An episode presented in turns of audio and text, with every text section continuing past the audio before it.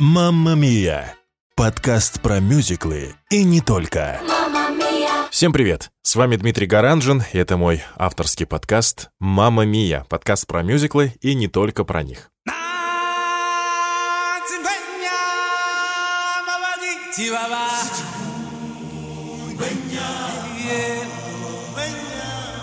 Как вы догадались по этим самым знаменитым звукам из мультфильма, это, конечно же, «Король Лев». Сегодня мы будем говорить о самом кассовом, самом популярном и самом дорогом мюзикле за всю историю существования бродвейских театров. «Король Лев» в центре нашего внимания.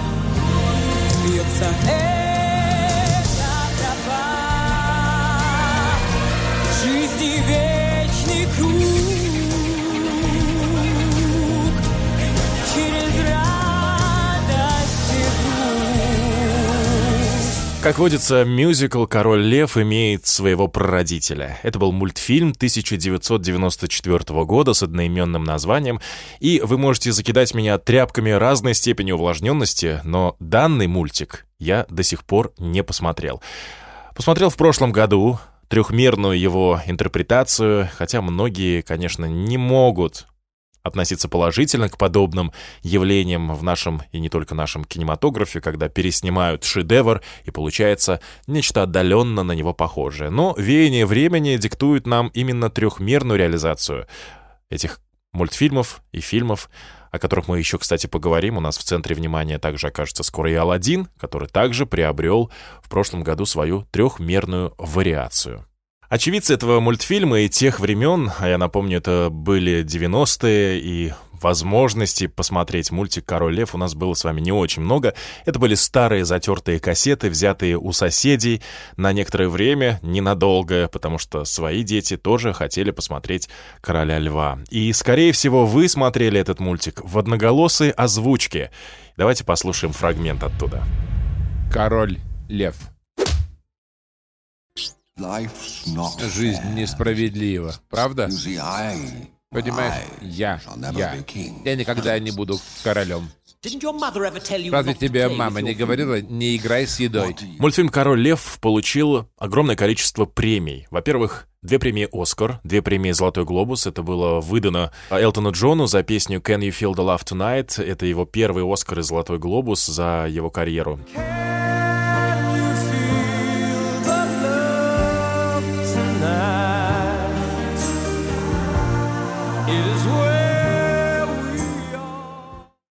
за музыку Ханса Циммера также одна премия «Золотой глобус» отправилась за лучший фильм, комедия или мюзикл, и также три премии Грэмми получил мультфильм.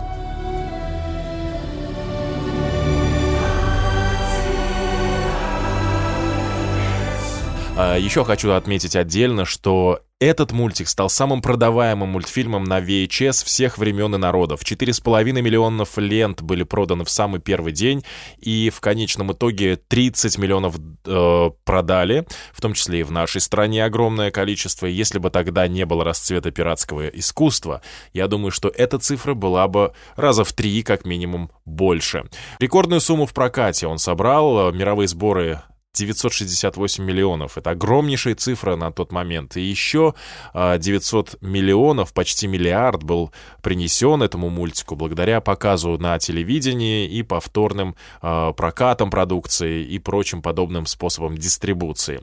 30 лет рекорд держится, еще пока никто не смог побить популярность «Короля льва», но основной доход в первый год 2 миллиарда а, принесла продажа, конечно, прав на использование персонажей в качестве торговой марки. А вспомните, что у нас дома все было в этом «Короле льве». Пеналы, тетради, рюкзаки, книги, э, какие-то сувениры. Все было с Тимоном, с Пумбой, с Симбой и даже с Рафики. У кого как. Ну и в 1997 году, через три года после выхода этого мультика на экраны кинотеатров, которых, кстати, в нашей стране тогда было очень мало, успех и расцвет кинопроката у нас еще впереди, жители России получали контент на VHS-кассетах, переписанных по нескольку раз, и, конечно, мы помним этот одноголосый перевод, я вам давал послушать.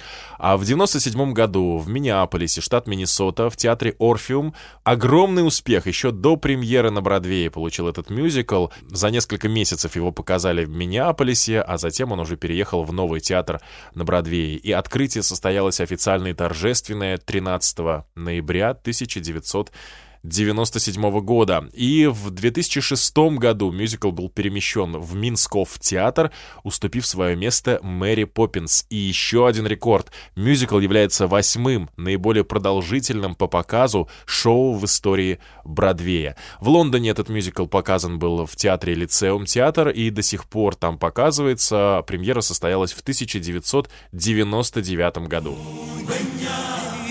Ну и, конечно, настолько популярная постановка не могла не заинтересовать продюсеров мюзиклов и в других странах, не только в США. Смотрите, в 97 году мюзикл появляется на Бродвее, в 98-м Токио берет его на вооружение. В 99-м Лондон и Торонто принимают у себя Короля Льва. В Лос-Анджелесе 2000 год, в Гамбурге в 2001-м. В 2002-м мюзикл шагает по Соединенным Штатам с огромным успехом, полные залы, не хватает мест, люди сидят на полу, чтобы только послушать эту замечательную песню Circle of Life и другие композиции, которые в мюзикле присутствуют. В Сиднее Австралия берет Короля Льва в 2013-м. В Нидерландах король садится на трон в 2004-м, в пятом снова Канада, Мельбурн, в 2006-м это Сеул, в седьмом году целых три страны принимают Франция, Гонолулу и в Йоханнесбурге прекрасная постановка. Мехико и Тайбэй в 2008 году дарит зрителям такое приключение. В 2009 это Лас-Вегас, Мадрид в 2010 году, в 2011 в Сингапуре, в США снова тур в 2012 Сан-Паулу, Мехико, Шанхай и даже Антарктида в 2019 году приняла на своей сцене, где только там это было. Интересно, кстати, как это все выглядело. Ну, пингвины, я думаю, оценили. И в 2020 году Италия порадовалась и получила огромное удовольствие от просмотра «Короля льва». Странно, что в этом списке нет до сих пор Москвы. Будем надеяться, что продюсеры все-таки вспомнят о своих зрителях и вспомнят, как мы любим «Короля льва». Но несмотря на то, что российской постановки пока еще не существует в природе, мы не можем вживую посмотреть, не выезжая за пределы Москвы, есть люди, которые эти мюзиклы, эти постановки посмотрели в разных странах, и у меня есть очевидцы, и я хочу сейчас передать слово диве российских мюзиклов Елене Черквиане, которую все поклонники российских мюзиклов знают без лишних слов и без лишних представлений. Ну а для тех, кто не знает, я скажу, Елена Черквиане — одна из самых востребованных артисток мюзикла на российской сцене. Она играла да где она только не играла. «Мама Мия», «Красавица и чудовище», «Русалочка», «Золушка», «Кошки», «Чикаго». Огромное количество постановок, где была задействована Елена, и сейчас я хочу узнать у нее, что же все-таки лучше, театральная постановка или оригинальный мультфильм, на котором мы все с вами выросли. Лен, что больше понравилось, мультик или все-таки мюзикл? Мне, честно говоря, мультик понравился больше, чем мюзикл. Вот, э, я смотрела два раза в Лондоне. Первый раз у меня спектакль останавливался четыре раза, потому что там декорация э, останавливалась, и выходили а, актеры, выходил стейдж-менеджер, извинялся. Я не очень понимала, потом поняла, что все-таки были технические неполадки. Потом я купила второй раз билет и пошла села, в, купила в портер и смотрела уже из портера. Очень нравится начало спектакля – красивое, вот э, когда звери идут по залу. Но потом мне почему-то было жалко актеров, которые носят вот эти огромные костюмы с э, зверей там и птиц, и э, гиены, и, в общем, всех-всех-всех. И, собственно, лиц видно только Э, у ансамбле, когда они играют, когда мама львица, по-моему. Ну, в общем, как бы там актеров очень мало видно лиц, в основном все маски. Если переносить этот мюзикл к нам на сцену, как ты думаешь, снискал ли бы он популярность на отечественной сцене, и кого бы ты там хотела сыграть? Вот твоя роль есть какая-то в этом мюзикле? Я думаю, чтобы дети на него с удовольствием ходили, но я бы там наверное, никого бы не хотела сыграть. Не знаю, была бы просто как зритель. Ну а все-таки, если э, раскрывать секрет успеха «Короля льва», как ты считаешь, почему настолько популярен, почему столько денег он заработал? Откуда э, взялась вот эта всемирная и детская любовь, и любовь людей старшего поколения? Потому что все, и старики, и молодые, все любят «Короля льва». Вот откуда такая любовь?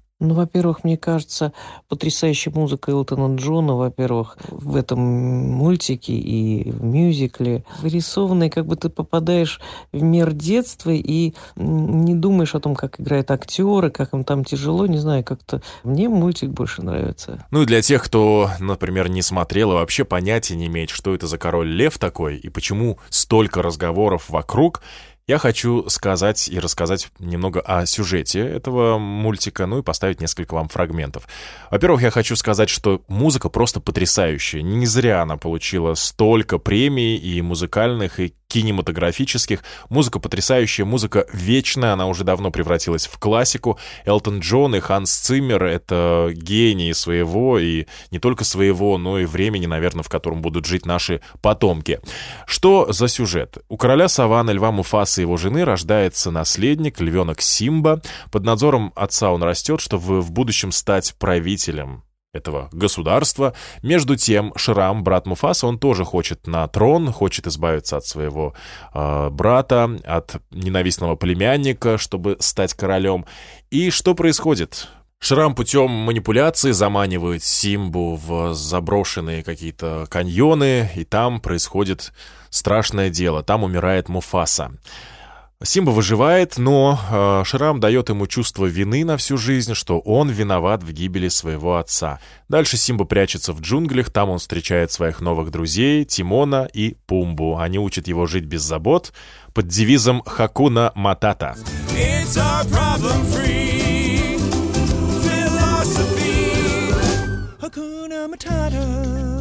Ну и в такой беззаботной жизни э, львенок вырастает, становится львом, ну а на месте происшествия Шрам объявляет себя королем.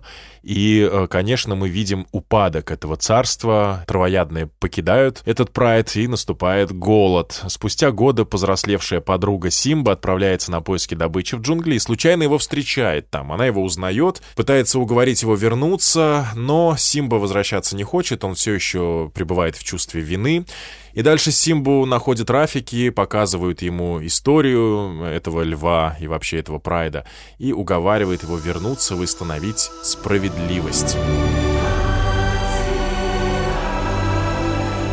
Ну а Тимон, Пумба и Нала, они идут вместе со своим другом, чтобы восстановить правильный порядок. Дальше Симба, когда возвращается, он убеждается, что действительно опустили земли. Ну и дальше решается вопрос, кто должен быть главным в этом королевстве. А, Симба, новоявленный король, вернувшийся из непонятно каких странствий, или все-таки Шрам, который а, долгое время уже, собственно, являлся правителем этих земель. И все это, конечно, сопровождается очень красиво отрисованной анимацией, очень качественно прописанный сюжет, образы, персонажи и, конечно же, музыка. Музыка невероятная. И я всем советую обязательно пройти на полный альбом с саундтреком к мюзиклу или к мультику «Король лев» и воодушевиться, посмотреть.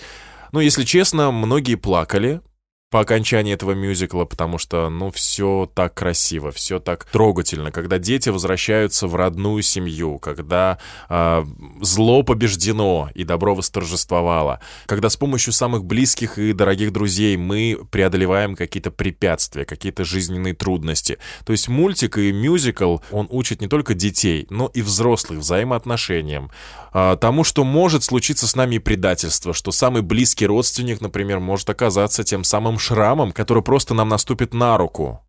Держать ухо востро — вот чему учит нас мюзикл «Король лев». Спасибо всем, кто был со мной эти 20 минут. Мы слушали приятные мелодии. И, конечно, не забывайте подписываться, ставить сердечко этому подкасту. Ну а в следующих выпусках я расскажу вам еще интересные истории про мюзиклы. И, конечно, пообщаюсь с лучшими представителями этой индустрии. Подпишитесь на меня и не забывайте, что полные версии можно слушать в официальных стриминг-сервисах Яндекс.Музыка, iTunes и Spotify. До новых встреч. До свидания.